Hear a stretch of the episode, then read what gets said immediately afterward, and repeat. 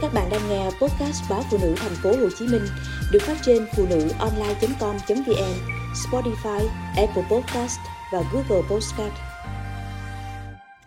Bọc vật của mẹ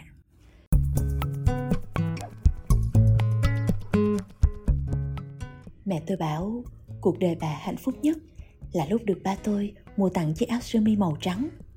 Chiếc áo mẹ tôi mặc vào ngày cưới.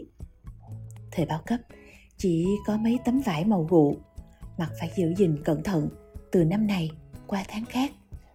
Sau ngày cưới, chiếc áo trắng đó mẹ gấp thêm nếp ly vuông vắn và cất cẩn thận trong chiếc rương sắt.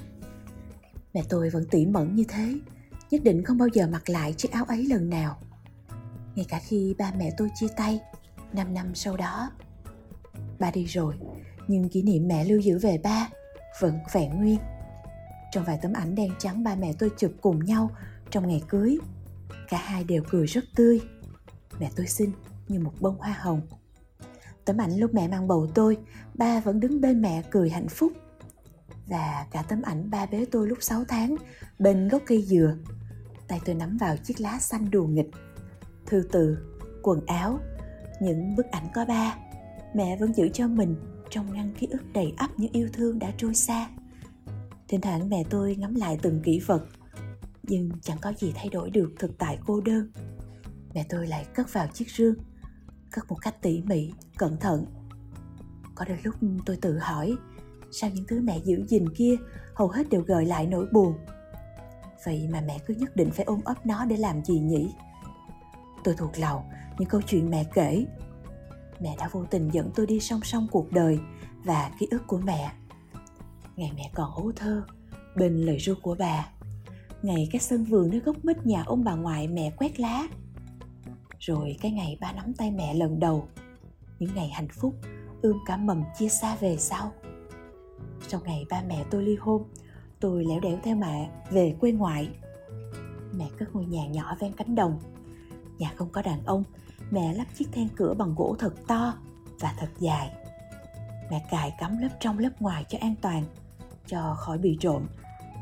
Và tôi hiểu hơn hết, đó là cái cảm giác an toàn, chứ không hẳn là chiếc then cửa ấy chắc chắn. Cuộc sống làng quê vất vả, khi cái nghèo chắc chiêu đủ sống đạm bạc rau cháo qua ngày. Mẹ vất vả đồng trên, đồng dưới, nuôi tôi ăn học. Đồng quê ngày mùa đông, rạ trơ cuốn rễ, mẹ tôi phải đi gánh gạt thuê. Tôi trộm nhìn thấy vai mẹ tím bầm lên vì gánh nặng cả đôi chân khô mùa đông của mẹ thêm nước nẻ. Ngày tôi tròn 15 tuổi, sinh nhật, tôi đập con heo đất được một ít tiền lẻ, mua tặng mẹ một bông hoa hồng, buộc dải suy băng thắt nơ xinh xắn.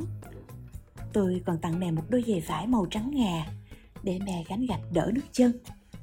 Quà tặng mẹ chẳng có gì cao sang, nhưng mẹ bảo đó là niềm vui thứ hai sau chiếc áo sơ mi trắng mà ba tặng mẹ ngày xưa. Mẹ ôm tôi vào lòng, bật khóc. Sau này tôi thành đạt hơn, tặng mẹ nhiều thứ khác. Nhưng mẹ chỉ nhớ nhất món quà ngày tôi 15 tuổi. Tóc mẹ tôi đã hoa râm, điểm bạc. Chỉ có tình thương của mẹ thì vẫn còn nguyên vẹn, vẫn sáng trong như thuở ban đầu.